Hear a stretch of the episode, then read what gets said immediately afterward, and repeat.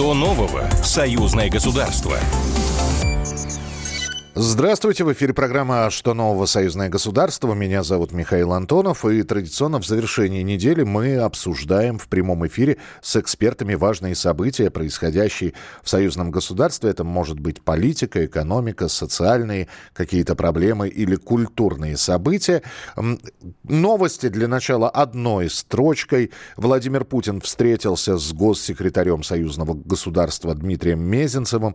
Союзные депутаты приняли бюджет союзного государства определили план работы на 23 год. Об этом мы подробнее поговорим завтра в программе «Союзный вектор» в 22.00.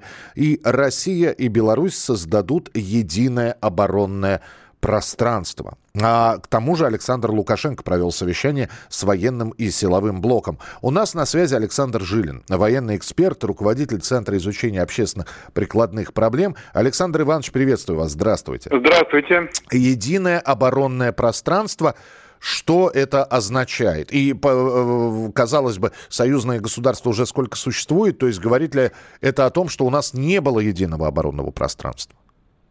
Значит, э, что касается единого оборонного пространства, сейчас э, были приняты поправки к определенным документам, которые так или иначе определяют э, взаимодействие вот военной компоненты двух государств. И судя по этим поправкам, они в открытом доступе, судя по этим поправкам, значит, происходит следующее. Э, я думаю, что два государства идут навстречу друг другу вот с точки зрения э, объединения систем управления вооруженными силами. Пока не говорится ничего о создании единых вооруженных сил, э, но если мы посмотрим внимательно, то в сущности они уже едины. Что имеется в виду? Имеется в виду то, что идет э, обмен информацией, в том числе разведывательной.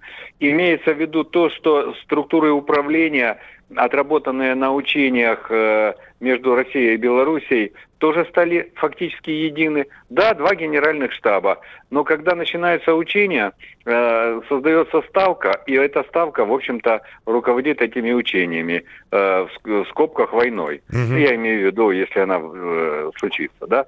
Э, поэтому э, в этом отношении э, можно сказать, что наверное, формально не будут созданы вооруженные силы, а по факту они таков, таковыми являются. Причем я бы хотел, знаете, что отметить? Э, у некоторых наших слушателей и граждан Российской Федерации такое отношение к Белоруссии, знаете, как совершенно там младшей сестре какой-то чуть ли не задрипанной. Нет, нет, нет, ребята. Сегодня инструкторы белорусские обучают российских солдат на территории Белоруссии и обучают очень эффективно. И я хочу сказать, что э, с точки зрения боевого духа, выучки и мотивированности, белорусская армия э, а, очень и, и, и очень сильна. А, Александр Иванович, э, когда говорим про единое оборонное пространство, некоторые смотрят дальше и говорят про единое ядерное пространство российско-белорусское. А, возможно ли это? Я думаю, что это невозможно. И объясню почему. Дело вот в чем. Э, возможен вариант, когда, скажем, э, эм, э, на российской авиационной базе могут появиться, я фантазирую, угу. я сейчас фантазирую, могут появиться ядерные боеприпасы и так далее. Но сказать о том, что белорусская армия получит ядерное оружие, это исключено, потому что Россия не имеет на это права. Она подписывала соответствующие международные документы о нераспространении и так далее. Более того, я думаю, что Кремль э, никогда не пойдет на размещение ядерного оружия в Белоруссии. Почему? А, смысл какой? Нет никакого смысла, потому что э, э, размещается ядерное оружие э, в Беларуси. Это то же самое, что, ну, условно говоря, в Калининграде.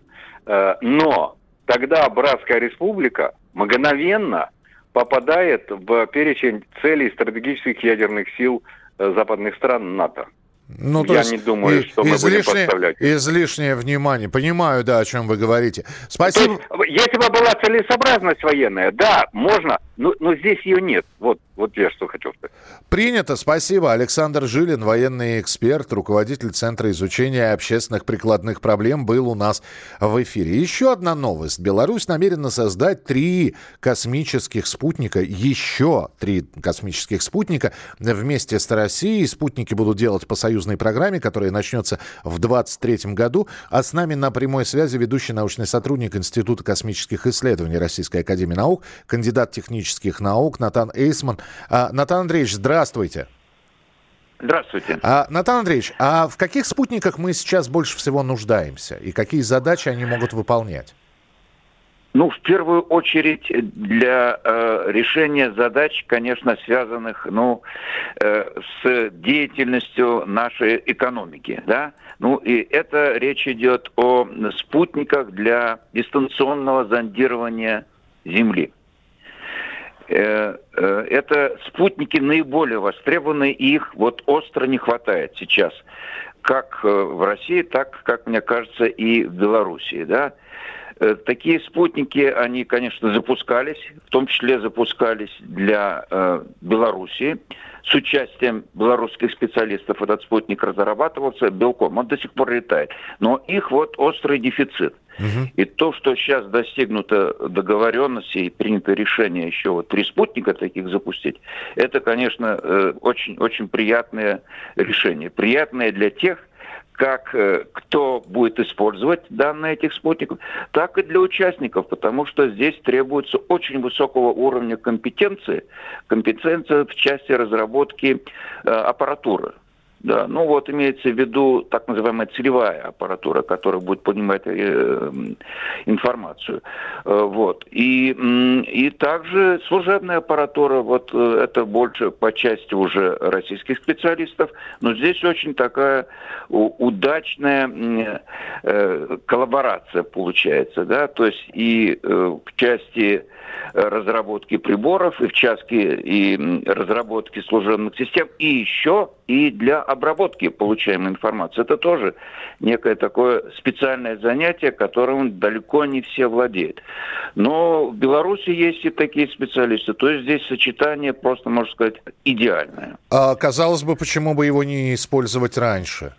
А сейчас, видимо, а знаете, пришло вот, э, время, когда по-другому и не получается. Ну да, но на самом деле и раньше. Вот э, тот спутник, о котором вот я говорил, сейчас еще функционирует, он в 2012 году был запущен. И, ну, предполагалось, что он проработает э, меньше, да, то есть, да. но он уже за пределами ресурса вполне-вполне успешно функционирует и поставляет информацию. Это ну, вот так, так называемый, да, спутник, спутник Белка, который был запущен. Да, да, да, да. 10, да, 10 да, лет, верно. 10 лет, и по словам посла Беларуси в России, проект дал общий экономический эффект более 100 миллионов долларов. То есть это действительно очень серьезная экономическая выгода. Да, да, да, да, совершенно верно. И вот то, что будет запущено, в общем, на самом деле обещает не меньшую выгоду, а даже большую, потому что число потребителей возрастает.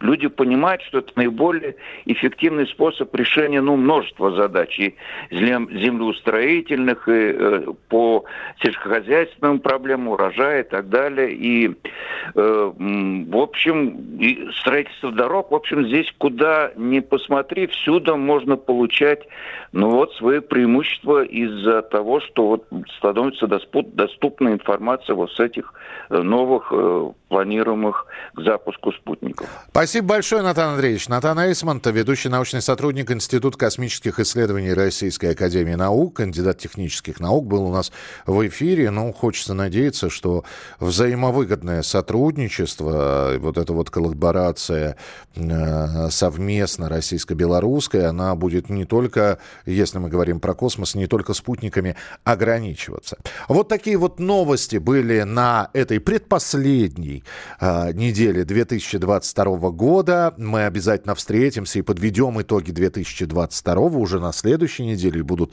очередные новости. Ну, а пока вас впереди ждет афиш телеканала «Белрос», о которой расскажет прямо сейчас Александр Ананьев.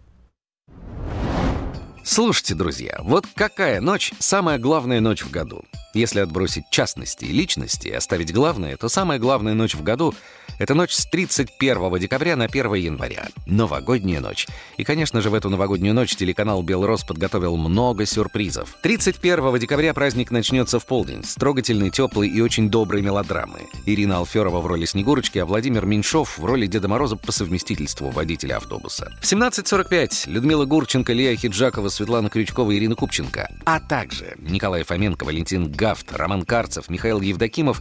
Думаю, вы уже догадались по этому звездному составу, что речь идет не просто о комедии, а о фарсе, бурлеске, триумфе печального юмора и невероятно талантливом фильме Эльдара Рязанова «Старые клячи». Накануне Нового года мюзикл «Золотая рыбка». Наташа Королева, Николай Басков, Елена Воробей, Михаил Боярский, Юрий Гальцев, Юрий Стоянов. Проще назвать тех, кого нет в этом мюзикле. И, наконец, сразу после курантов, вишенкой на торте «Голубой огонек», который впервые и единственный раз вышел в эфир Центрального телевидения Советского Союза ровно 40 лет назад, с 1982 на 1983 год. И это я просто в двух словах рассказал вам о том, что подготовил Белрос в новогоднюю ночь. А как словами передать ту праздничную атмосферу, которая будет в каждом мгновении этой ночи? Только увидеть своими глазами. Александр Ананьев, с наступающим вас Новым годом! Что нового в союзное государство? Программа произведена по заказу телерадиовещательной организации Союзного государства.